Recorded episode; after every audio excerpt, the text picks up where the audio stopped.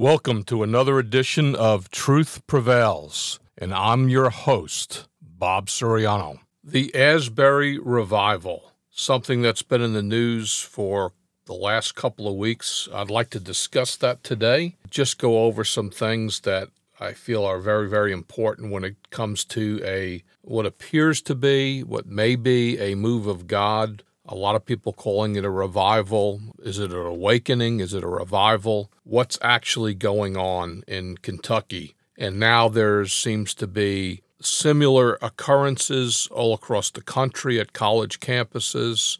And there seems to be all kinds of information on the internet where the Philippines is seeing a great move of God. Uganda, Africa, there seems to be a move of God taking place. So, first, I'd like to say, as a, as a child of God, anytime we see people repenting, people getting saved, getting right with God, leaving a sinful life behind, getting in, in, in line with God and His precepts, and doing all the right things to live a godly life, we should all rejoice absolutely 100% rejoice. So, and whether Asbury is really a true revival in the historical sense, time will tell. And certainly God knows. And as we all know as, as Christians, with God, nothing is impossible. God can do whatever He wants to do. And uh, for me, just to see young people encouraged to to pray at an altar and they're falling on their face and that's encouraging to see compared to what a lot of the other things we see young people getting involved in in, in a life of sin and, and woke wokeism and all these other things that are taking place. It's it's refreshing to see young people going down to an altar and praying and seeking God, singing songs and praising and worshiping. So we should all be thankful for any time that we see evidence that God is stirring, He's moving, and we should all always praise the Lord for it. But what I'd like to leave you with today is what does the Bible say about revivals and a move of God?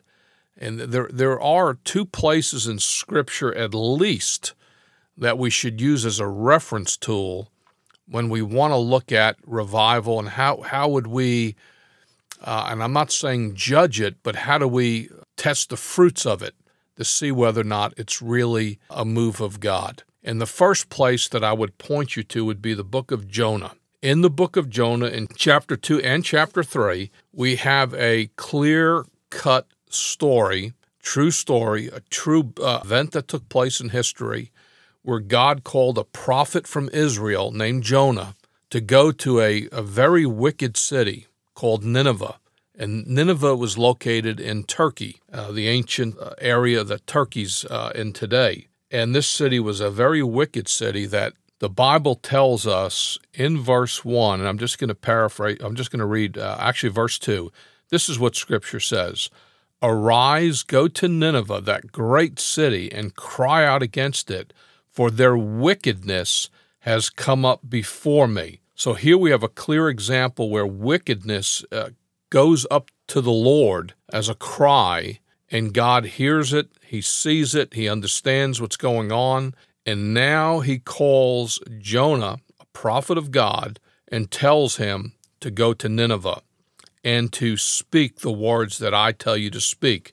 And of course, Jonah was reluctant to do this, and everybody knows this this story that God had prepared a great fish to swallow up Jonah, and Jonah was swallowed up for three days, and for three nights he was in the belly of this great fish. And then, after Jonah was in there for a while, and he calls out to God, and he's basically repenting for the way that he, he fled from the Lord, the fish spits him up or vomits him up on the shore of Nineveh. And then the Bible tells us that Nineveh went, and this was a big city it would take uh, several days just to walk across the length of the city. But as he went, he started to preach the very words that God told him to preach.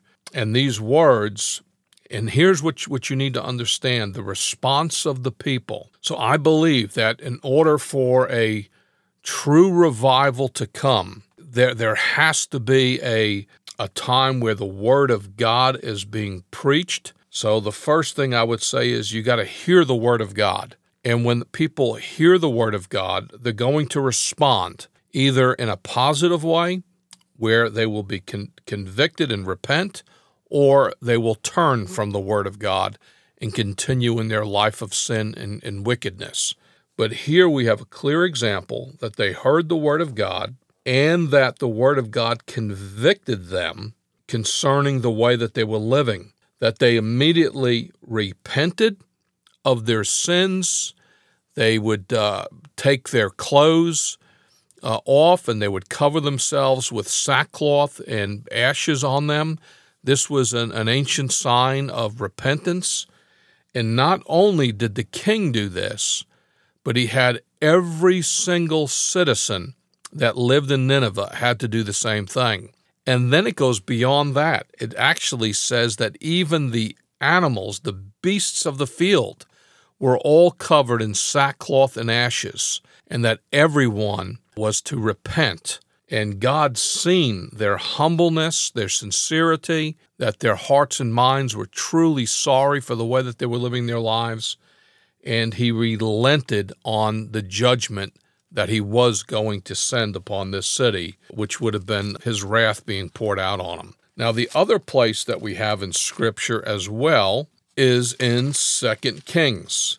Second Kings chapters 22 through 23, we have another clear example of a revival that broke out in Israel. And this was a time when they were doing work on the house of the Lord and they were doing some updates and some repairs that were much needed. And an individual happened to find a scroll, a book. The Bible tells us that this included the law of Moses. And it doesn't really tell us if it included all five books of the Old Testament, which is known as the Torah, but it included the part with the law of Moses.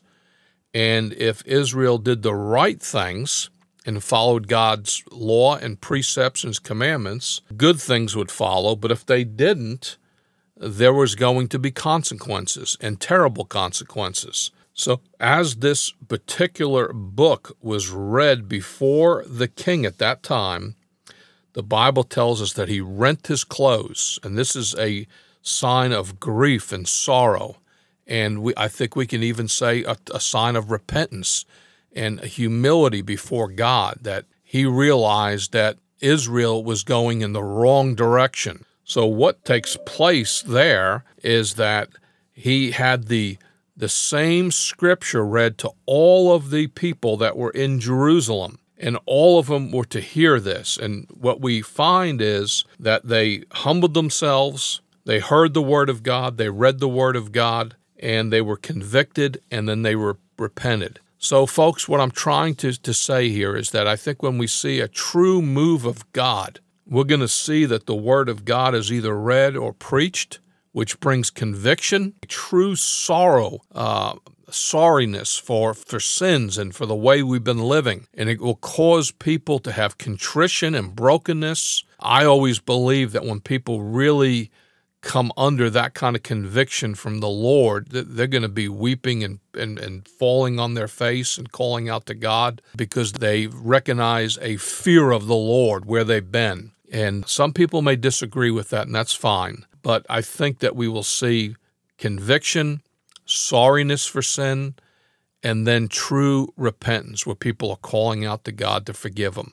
I think those are the key characteristics we can look for any kind of a move of God or revival uh, will take place. And to me, a true revival, if you go back and look at the historical accounts here in the United States, it was always first, there was a saturation of prayer prior to a meeting. Then, when the speaker got up, that speaker was anointed by God to deliver the word of God. The Holy Spirit would bring the conviction. People would respond with being under the conviction of the Holy Spirit. They would respond with contrition, sorriness for sin, humility would step in, and people would break down and they would repent and get right with God. And that's what you would see. And you know, I know there's a lot of people that are saying that America's best days are ahead and that there's a great awakening or revival coming to America. I personally don't believe that. I don't see that. I see what's taking place at Asbury and other places where everyone that's there is getting involved with the worship, with the praise, the praying, uh, hopefully getting right with God.